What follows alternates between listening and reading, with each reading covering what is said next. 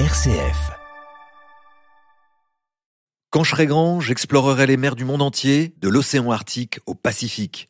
C'est bien ce qu'il réalisa en devenant d'abord officier de marine, mais surtout en commandant l'expédition autour du monde commandée par le roi Louis XVI, la Pérouse.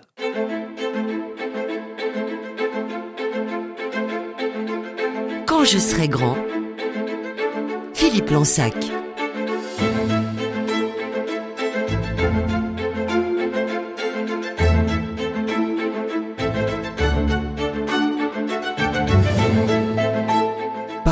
Faire le tour du monde en bateau. Qui n'a jamais rêvé un jour de se lancer dans l'aventure? Pour Jean-François, c'était un rêve d'enfant, sauf qu'en 1780, c'était peut-être un peu plus fou qu'aujourd'hui. Quoique, car pour lui, Jean-François de Gallo, comte de la Pérouse, ce fut une évidence dès 15 ans, âge auquel il quitte sa ville natale d'Albi pour intégrer l'école des gardes de marine à Brest. En deux ans à peine, il réalise plusieurs transatlantiques, combat les Anglais au Canada, et il est même fait prisonnier. Dix ans plus tard, c'est l'océan Indien qu'il sillonne depuis l'île de France, actuelle île Maurice, pour se rendre jusqu'en Inde avant de repartir pour les Antilles.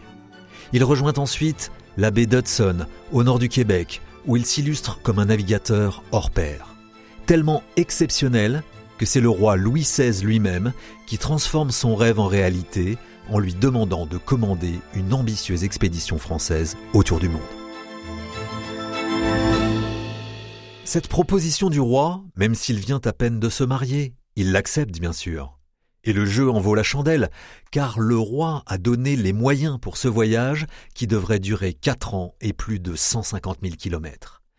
Deux frégates de 45 mètres de long, 500 tonnes de nourriture et de matériel et 220 hommes d'équipage.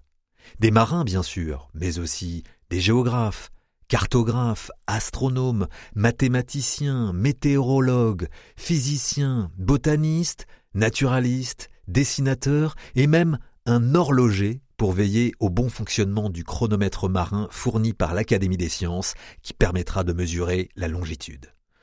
Comme pour les expéditions du capitaine Cook, ce sont deux navires de commerce qui sont choisis et réaménagés. Le premier, rebaptisé la boussole, sera commandé par Lapérouse lui-même. Le second, l'astrolabe, par son ami Florio de Langle, avec qui il avait déjà combattu dans la baie d'Hudson. Le trajet du voyage est minutieusement étudié. Le nombre d'escales pour les quatre ans à venir est défini avec précision pour faciliter le ravitaillement. Par ailleurs, grâce à l'expérience héritée des expéditions de Cook, toute une série de mesures sont définies avant même le départ concernant le mode de vie et d'alimentation à bord pour éviter le scorbut et autres maladies qui peuvent être de véritables fléaux en mer.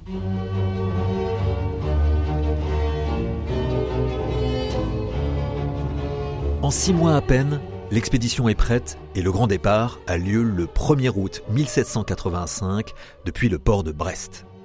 Au milieu de la foule rassemblée sur le quai qui vient célébrer les héros du royaume de France partant à la conquête du monde, Éléonore tente de contenir son chagrin. Certes, elle savait qu'elle avait choisi un mari marin. Mais de là à le voir partir autour du globe deux ans à peine après s'être mariée, un mariage qu'elle avait attendu patiemment pendant une décennie, c'est dur à avaler. Et puis, le reverra-t-elle un jour, son lapérouse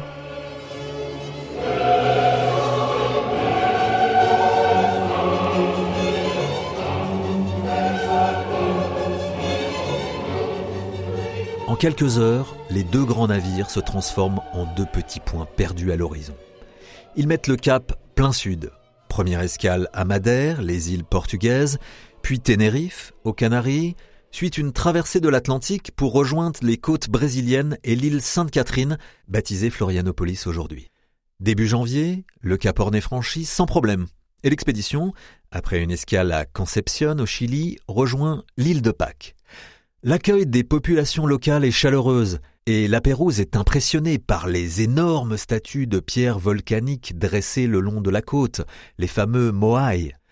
La navigation dans l'océan Pacifique se poursuit pour rejoindre les îles Sandwich qu'on appelle Hawaï aujourd'hui. Les Français ne s'y attardent pas car c'est ici, six ans plus tôt, qu'a été tué le capitaine Cook lors d'un rituel mystique de la population locale.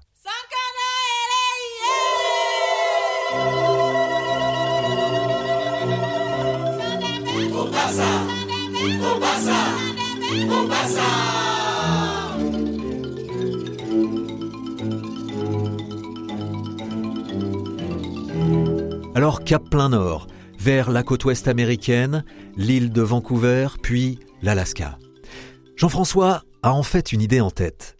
Comme tous les navigateurs de son époque, il recherche le passage du nord-ouest, une route maritime qui pourrait permettre de relier l'océan Pacifique à l'océan Atlantique et éviter ainsi d'avoir à contourner l'Afrique pour aller aux Indes.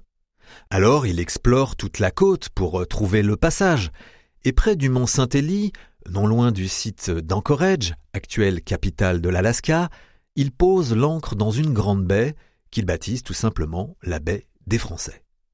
Mais le 13 juillet 1786, catastrophe. Des hommes partis en canot explorer les environs sont victimes de forts courants qui les font chavirer. 21 hommes meurent.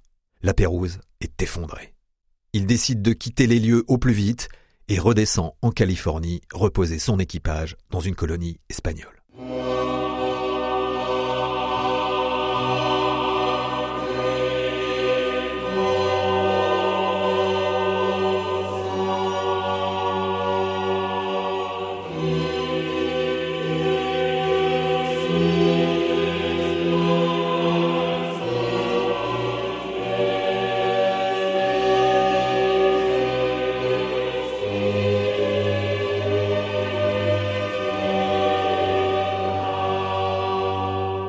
Reposé au bout de quelques semaines, La Pérouse et ses hommes décident de relancer l'expédition, notamment pour cartographier le Pacifique.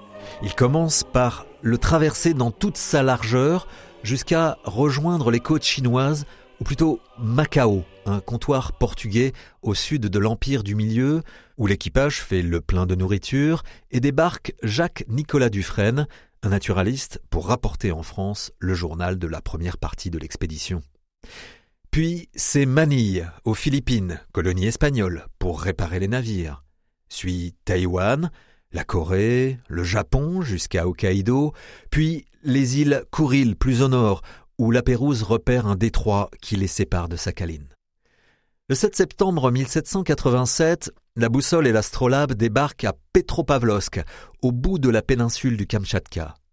La Pérouse y reçoit pour la première fois du courrier, oui, du courrier, où il apprend qu'il est nommé chef d'escadre par le roi de France.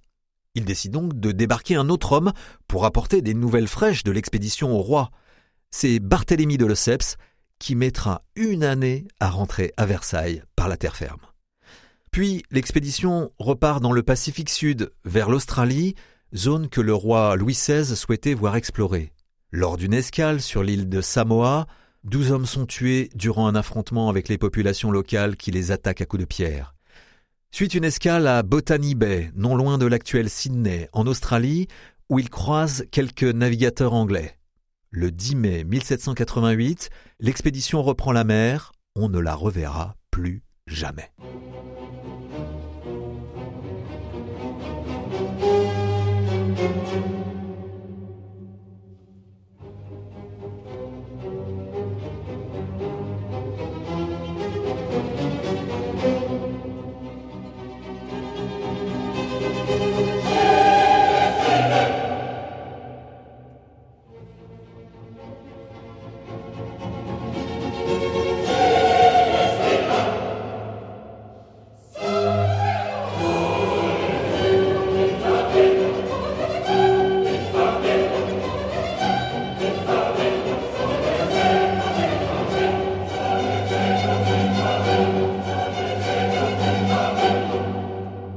D'après une lettre, la Pérouse prévoyait d'explorer les îles Salomon puis rentrer en France en passant par l'île Maurice qu'il connaît bien.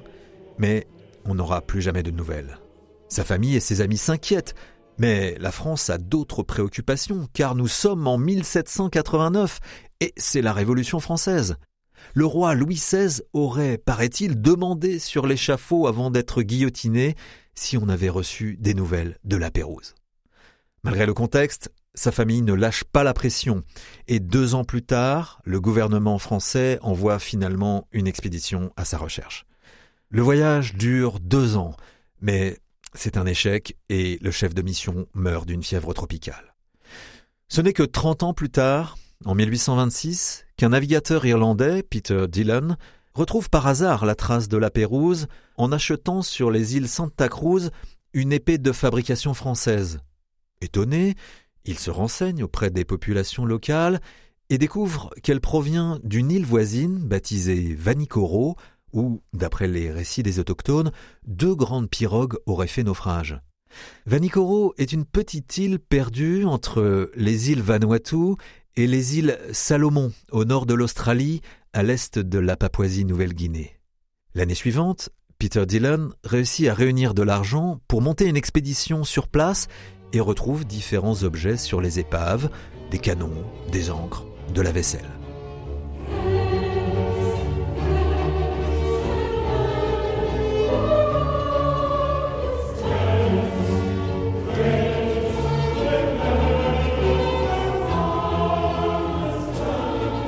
Par la suite, le mythe de l'expédition perdue de la Pérouse ne s'éteindra jamais. Une multitude de missions de recherche seront organisées pour percer le secret de cette disparition.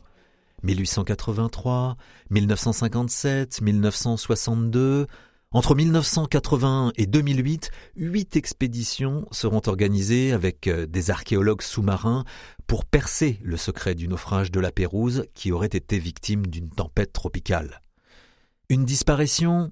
Pas vraiment, car 220 ans plus tard, le nom de la Pérouse résonne encore.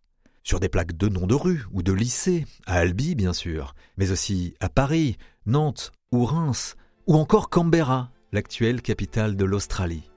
Il suffit aussi d'ouvrir un atlas pour retrouver sa trace.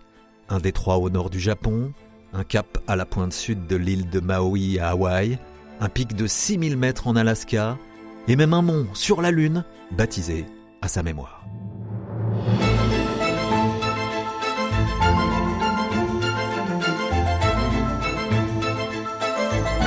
Vous venez d'écouter Quand je serai grand, un podcast original de RCF. Pour découvrir d'autres épisodes de ce podcast, rendez-vous sur notre site rcf.fr, notre application ou sur votre plateforme de podcast préférée. N'hésitez pas à faire connaître euh, ce podcast autour de vous en le commentant, le partageant ou en laissant des petites étoiles sur les plateformes. Et puis il y a aussi tous nos autres podcasts, Marché rêve, Souffle de vie, Les colères de l'abbé Pierre ou encore La Fontaine et d'autres à découvrir partout, tout le temps. Bonne écoute et à très bientôt pour de nouvelles aventures.